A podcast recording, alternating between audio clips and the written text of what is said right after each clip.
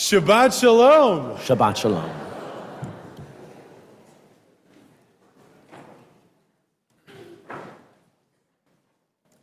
So, uh, last week, my, my mother was in town, and over Shabbat dinner, she said, You know, Ethan, we should talk about something. I said, You know what? And she said, Well, I've heard, and I don't remember now if I shared this from the Bima here or if it was a class that was online, but she heard me talk about something that I remember clearly in my youth, which I remember my family calling uh, Kentucky Fried Shabbat. This was a Shabbat dinner which consisted of uh, buckets of chicken from a certain uh, restaurant uh, eaten in the basement while we got to watch a movie. And my mother said, I really wish that you wouldn't talk about that from the Bima. So sorry again, Mom. but she, she said she didn't remember it that way. She thought that we had a Shabbat dinner and then we watched a movie. I said, I don't remember it. But uh, either way, we, it led to this discussion because now that I'm a parent of some of the small children you've seen run around here, my wife and I think about what we want our Shabbat to look like for our family. What parts of the positive commandments, all the things that we should do, that you come to shul or this or that, prayer is taught to feel a cookie minion. By the way, cookie minion, always the right answer. And also, what parts of the negative commandments of Shabbat do we want to enforce in our home? And when our three year old wants to draw, do we say, no, ah, Shabbat, not yet? How, when, is there an age limit? We, it leads to this discussion. Because Shabbat is a holiday of great meaning and a great, great, great many laws. The rabbis in the Mishnah note that there's precious few laws that actually come from the Torah about Shabbat. It's known in the Mishnah as a mountain hanging by a thread because there is a mountain of laws that the rabbis have come up with that dangle by the thread of a few biblical verses. There's an old joke that God says to Moses, Don't boil a calf in its mother's milk. And Moses says, Ah, so we should have separate dishes for milk and for meat. And God says, Don't boil a calf in his mother's milk. And Moses says, No, no, I understand, I understand. So we'll have fourth and fourth and fifth sets of dishes for Pesach and for Parve, and we'll wait five hours after meat, but only one hour after milk. And God says, Don't boil a calf in its mother's milk. And Moshe says, No, no, I understand, I've got it. We'll have a hechsher system, it'll be international, it'll be wonder. And God says, Fine, do it your way. this could easily have been spoken about Shabbat because of all of the laws that we derive. And the rabbis derive most of these laws from the juxtaposition in this morning's Parsha of the building of the Mishkan and Shabbat. Because we've been getting for a few weeks and we'll be getting for weeks to come a description of what it meant to build the Mishkan, this traveling temple, this tabernacle that the people built in the desert and then would schlep with them wherever they went. And in the middle of all of this building, we get a brief moment where God tells us about Shabbat. And then we go back to the building of the Mishkan. So, ah, the rabbis say it must mean that all of the labors that went into building the Mishkan are the things that we have to cease from on Shabbat. And so that's where we get all the different things about spinning and wool and building and all. It all comes from the Mishkan. And I want to posit that in addition to deriving laws from the juxtaposition of the Mishkan to Shabbat, I think we can derive purpose and meaning as well.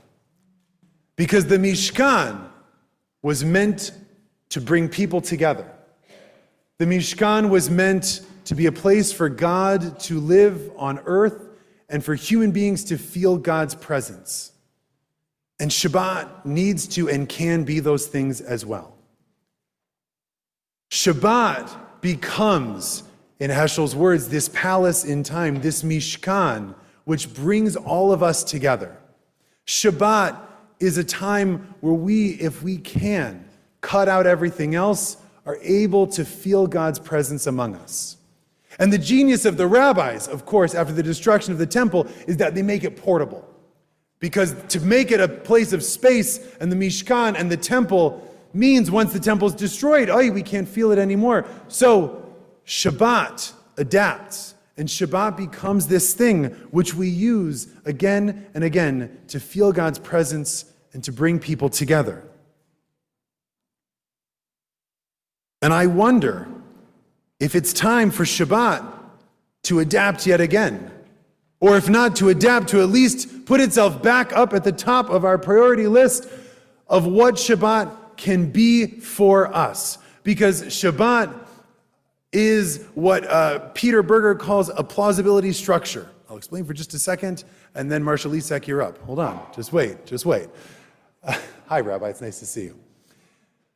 So, Peter Berger talks about in religion and sociology something called a plausibility structure. That is, that we create a world where the religious values that we hold dear, which might seem implausible or impossible in the real world, become imminently plausible, something that people can do. I say to you, oh, I want you to study more Torah and you say, How can I study Torah? I have so much going on in school, there's so much going on in work. Oy mir, I can't study Torah at all. So we create a plausibility structure here in synagogue where we cut out the rest of it.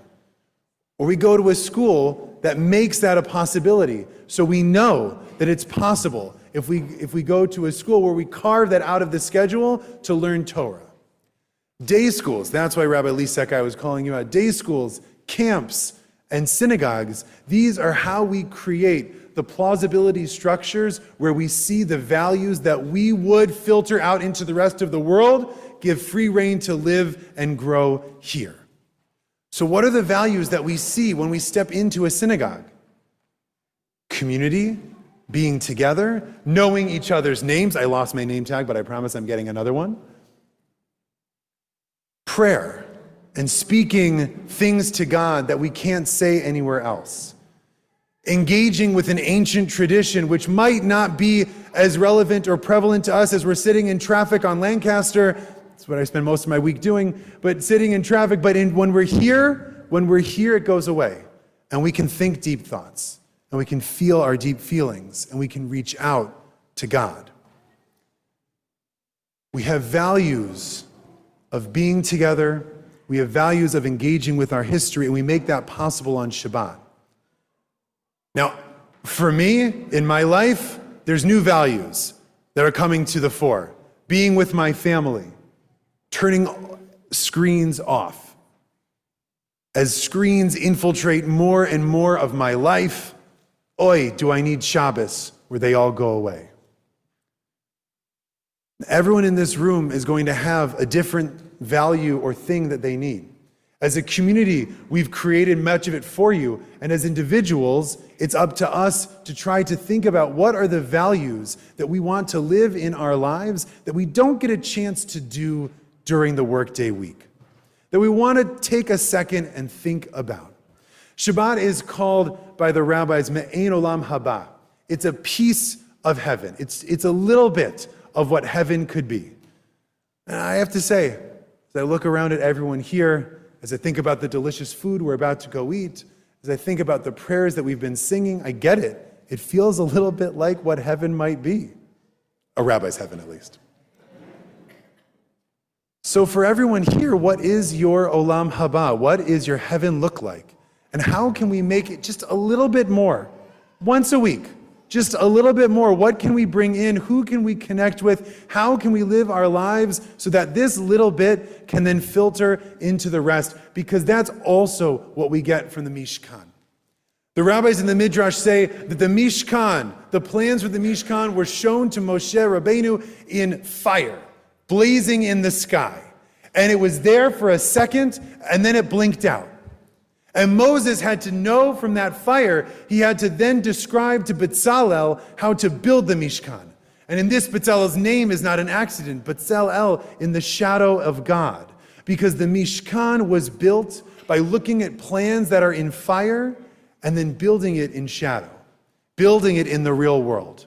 And Shabbat is our blazing fire moment. Shabbat, if we're doing it right, can be a moment where we see blazing in the sky in fire that which we would live the rest of our lives as, knowing that it's the shadow of the rest of the week in which the practical has to be built. We have to hold on to that Shabbat. And we have to live the Shabbat in the way that we want it to be, whatever those plans are, however we can bring people together, however we can reach out to something larger than ourselves, however we can bring a little bit of holiness and God into our lives. Because that is what will filter and that is what will govern the way we live the rest of the week. Shabbat Shalom.